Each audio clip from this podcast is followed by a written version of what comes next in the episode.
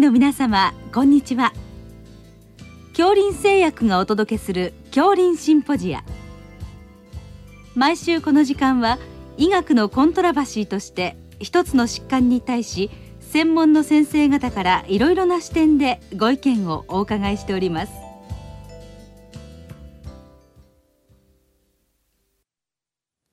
シリーズ遠隔医療。オンライン診療の現状と課題の6回目新しい技術は社会に何をもたらすのかと題してフューチャー株式会社代表取締役会長兼社長金丸康文さんにお話いただきます。聞き手は慶應義塾大学名誉教授斉藤育夫さんです。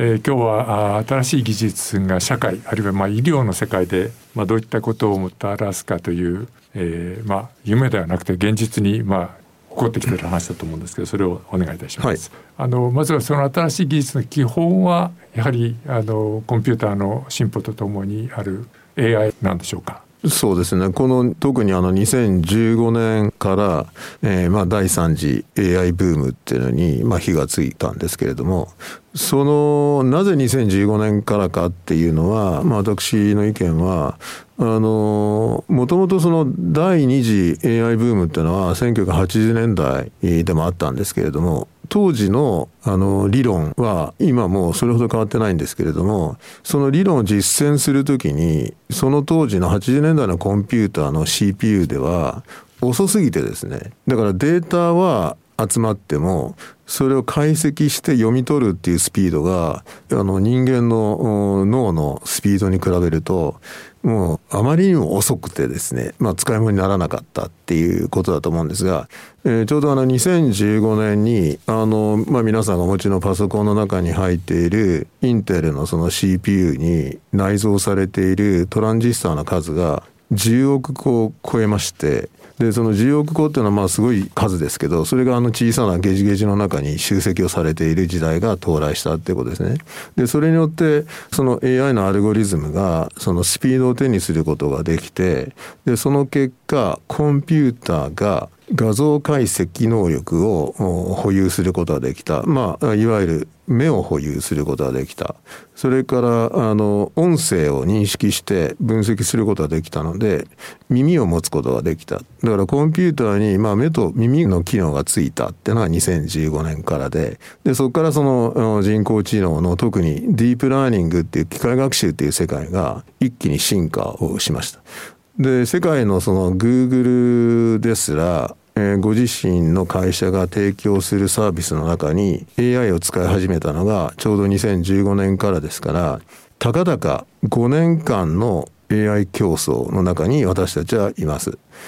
そういう意味ではその日本全国で、えー、いろんなその、えー、仕事をなさっておられる方々がいらっしゃいますけどそれぞれのご自身の分野で AI をその活用するっていうことが可能になってきたっていうことが言えると思います。うん、あの医療の部分で、まあ、AI があの活躍できる部分の具体的にはどういうところがあるんでしょう、えーと、私たちはあの、まあ、いろんなお話をその頼まれるんですけど、まあ、基本的にそのドクターとか、まあ、医療分野で研究なさっておられる先生方のまあ、AI の部分をサポートする。特にその画像解析のところとかをサポートしています、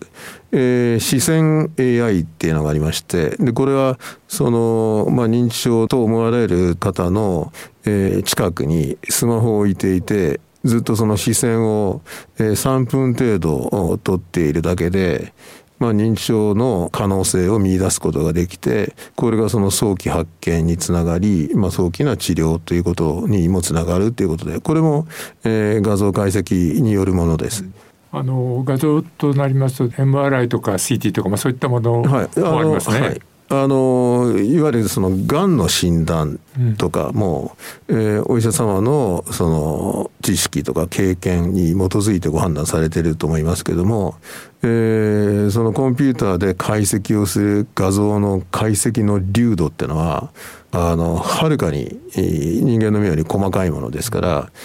そうするとその機械学習していくことによって過去のその画像データを全部読み取ることによってそれはその実際がんだったっていう画像データとでも結果的にはそうじゃなかったっていうその両方のデータを読み込むとその先生方の診断に対するヒント情報として精度の高いものがまあ出すことができるっていうことになっています。うんはいあのまあ、そういったことであのもっとさまざまあるんでしょうけども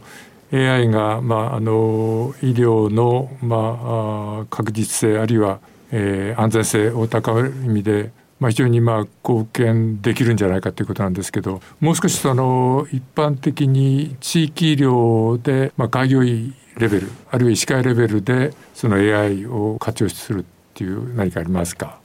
例えばその地域ごとの、まあ、医師会の皆様がその地域の医療の質をまあリードしてくださってると思うんですけども、えそうするとその地域ごとのそのドクターをまあ専門分野別でいろんなその知見をえまあ地域別の AI サーバーに格納していっても構わないと思いますしでそれをあの広域で、えー、と全国の医師会のネットワークとしてえー、その医療の診断に対する知見を蓄積をしていってでそれを単なるあのデータベースにするんではなくって機械学習付きにしますと、えー、どんどんどんどんその進化してくれますので、えー、全国のその専門分野別の医療レベルの質を向上するということのサポート役にはなれるんじゃないかと思っています。がんの診断とかでも多分しかりだと思います。はい、あのまあ身近で言えば、まあ、地域レベルでの、えーまあ、AI を介したネッ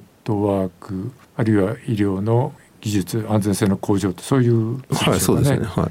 えー、ということで、まあ、AI を使ってそういうふうに良くしていくということで、まあ、それがまあドクターのその仕事を取ってしまうというそういうことではないということですね。えっとまあ、私たちの会社の仕事もそのまさしくそのサポーターに徹する。うん。だからなんていうんですかね。映画でいうとその主演男優賞とか主演女優賞を取るんじゃなくて我々は助演賞でしかないと思いますけど。はいあのでまあ、そういうことで、まあ、そういったものを取り入れていきたいと思う先生方、まあ、費用がこれ心配になるんですが、はい、その辺はいかがでしょうか？あの従来ですとこの AI に関して、えー、そのスピードが要求されますからそのデータを解析するっていうスピードを可能にするために大きなコンピューターを買わなきゃいけなかったんですけどもう今やクラウドサービスをまず利用することができるということとそれから私ども自身もそうなんですけども世界中のそのいろんな分野の AI ソフトっていうのは GitHub っていうそのサイトにアップされていましてで、それはその、まあ、無料でって言いますか、フリーに使うことができるということです。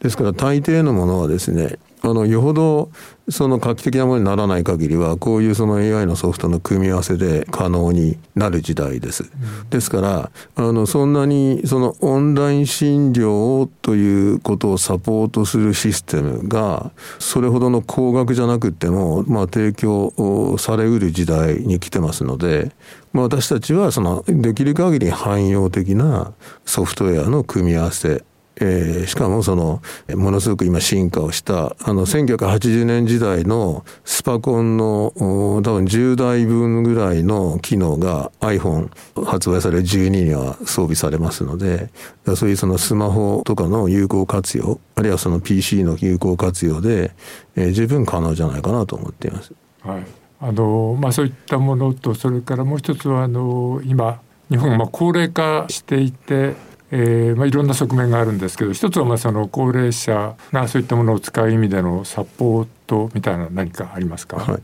あのまあ、世界の、まあ、全て見たわけじゃないんですけどそういうその新しいサービスを提供する側のその工夫としてその世界中もその高齢者の方々いらっしゃるわけで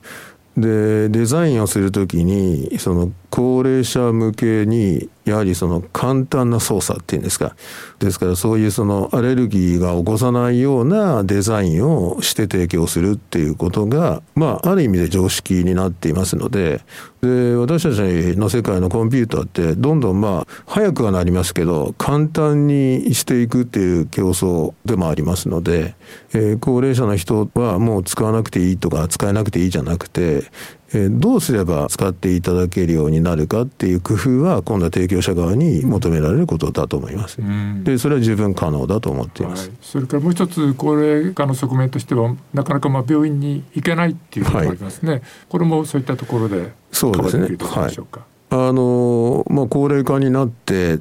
病院に通えればいいですけど、まあ、今やその高齢者の人の車の運転も地域ごとに問題になってますし、まあ、そういう意味ではその、まあ、通えなくても解決できる分野をまあ増やしていくっていうのは、まあ、時代の要請ではないかと思いますけど。うんはいということでこれはあの患者さんあるいは医師医師会にとって、えーまあ、大変大きなサポーターになってくるということなんですけど、まあ、今後この日本でさらにまあ展開していくという点で、まあ、どういった点が必要でしょうか？あのそうですねこのコロナ禍で、まあ、そのまあ、いろんなことが起きて、まず一つのきっかけとして、今そのオンライン診療っていうのが注目されているわけですけども、まだ日本では始まったばっかりですし、まだあの、エビデンスはそんなに多くはないんですが、まあそういう中から、その課題は抽出をして、でその課題があるから、えー、引き返すんじゃなくってその課題をその解決しながらより向上させていくっていうことが必要ではないかと思います。で私はまあぜひその先ほども申し上げましたけど、えー、医師会がそのリードしてくださってでそのリードしてくださる医師会を政府がサポートするっていうのはこれが一番その美しいトライアングルっていうかそのサイクルとしても回っていくんじゃないかなと思います。はいどうもありがとうございました。はい、ありがとうございました。シリーズ遠隔医療オンライン診療の現状と課題の6回目新しい技術は社会に何をもたらすのかと題してフューチャー株式会社代表取締役会長兼社長金丸康文さんにお話いただきました聞き手は慶應義塾大学名誉教授斉藤育夫さんでした。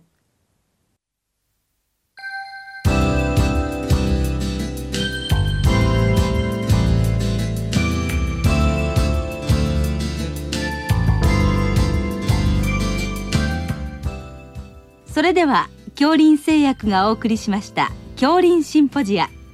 来週をどうぞお楽しみに